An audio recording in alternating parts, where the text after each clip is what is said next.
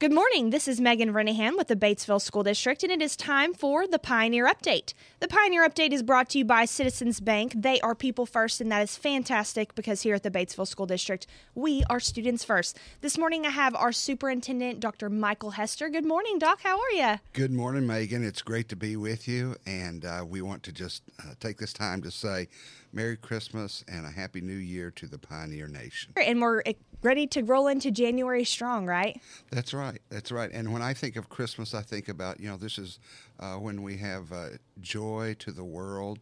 Uh, for Christ our Savior was born. And I think about all the things that um, are Christ like in our district. We serve our district in a way that's really a ministry, in that uh, not only do we educate, but you are aware of all the services that we have where we feed, we help clothe, we help connect and network people with resources. And I'm so thankful to be a part of that. And I want to tell our staff thank you because when we say we put students first, that means when we're in homes and we see things like uh, they don't have a hot water tank that's working or they don't have a bed to sleep in, uh, our networks kick in where we go find hot water tanks, beds, cars getting repaired, things that are keeping the kids or a family from achieving educationally is usually a functional issue that's really a ministry to help them as people just along the journey and through life. And that gives us all joy because we're in this business because it's a people business first, and making a difference in lives is what we're all about. Well, and I think we have the opportunities to be the hands and feet of Christ when we get to do those things too, and uh, solving problems together, and it just makes us so much stronger. And it's nice to know that we can come together to make a difference, not only in those lives of those children from an educational standpoint, but to strengthen the foundation of their homes. We experienced this year some families who couldn't pay their lunch and breakfast food bill, and so I'm so proud of our kitchen staff. They're trying to sell dinner rolls to help offset uh, the indebtedness that families have that possibly can't pay for their food. What a great thing that our staff, and I don't think I've ever seen a kitchen staff reach out like that in my career, that they come up with their own fundraiser to help offset cost. And so, you know, we normally get it from other grants or people in the community that say, hey, we want to do things. Uh, but I'm so proud of our kitchen staff, how they really do care for the nurturing and the nourishment of our students and families. Well, and that just goes along with hiring well and having fantastic people in charge. Miss Beth and Miss Glenda with uh, Open Food Service Management do a wonderful job leading those ladies and just help to make sure that they understand that the most important thing is feeding those kids, regardless of whether or not they've got food in their account or not. It's not their fault. That's right. And so I love that we have a staff that leads with love, and um, I'm excited to see how many orders that we come away with in that process. That's I know right. that they've they're over a hundred something, a hundred something dozen, so that's going to keep them busy for sure. It is, and then I think about our community. What a wonderful community!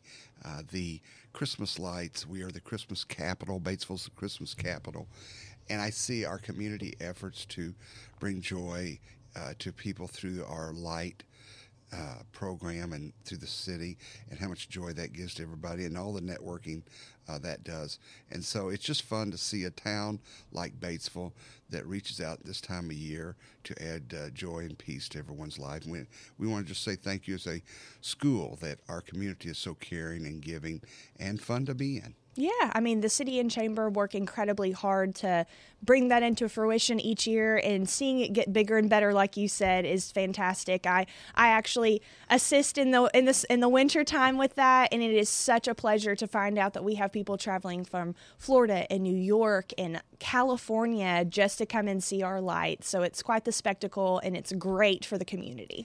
Well, I encourage everybody to take your dogs to see the lights. I have uh, two grand dogs and my own dog, and we load up the truck, and they love the lights better than about anyone. So I encourage you to take your animals, pets, to go see the light. That is so uh, fun. Uh, and then lastly, I think that we would be remiss if we didn't compliment our fine arts department for the wonderful concerts that they have put on over the last couple of weeks. It has been such a joy to go and listen to our orchestra and our choir and our bands and the jazz ensemble. If you're having trouble getting into the Christmas spirit, you just go listen to some of that music, the way it lifts you up, the precision and the beauty of their harmony and their talent. Uh, it just lifts your spirits. And again, the directors, the students work so hard, and they go out and play in other community events to help as well. And I know our art department even stepped up Yes. with the city and went and helped paint the photo opportunity. Um, snowmen and elves and things like that that are the city has. So everyone has stepped up in that art department to not only add to the joy of Christmas, but to uh, spread peace and goodwill uh, in our community. Absolutely. And can you imagine, and it's in the near future, but how wonderful it's going to be to have a facility that we can all fit in and have a mass orchestra with our choir and our band and our strings all playing together.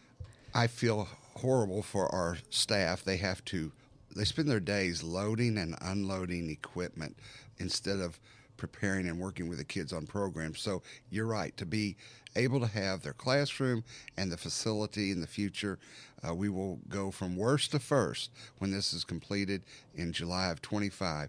Our theater and fine arts sections uh, will be an attraction for not only uh, students, but the area and the convention center and entertainment things that we will be able to offer. And so I'm so excited for our district. And we have a QR code people can scan on the construction sites if you want to see the video and see the future. It is absolutely phenomenal. You bet. And then if anyone missed those concerts and you would like to watch them, you can head over to our YouTube channel at batesvilleschools.com and you are welcome to check those out. I promise you can listen to them like a podcast or listen to them while you're cleaning the house and wrapping presents and I promise you it'll bring you joy. And then of course we also have the uh, schematics for that construction on our website at batesvilleschools.com and you can go underneath the fine arts tab and so you can check that out. Dr. Hester, thank you so much for joining us this morning. It is so wonderful f- to hear from you and to have you here to say thank you and give your congratulations for the holidays. Merry Christmas and Happy New Year to the Pioneer Nation. Absolutely. And as we always say, it's a great day to be a pioneer.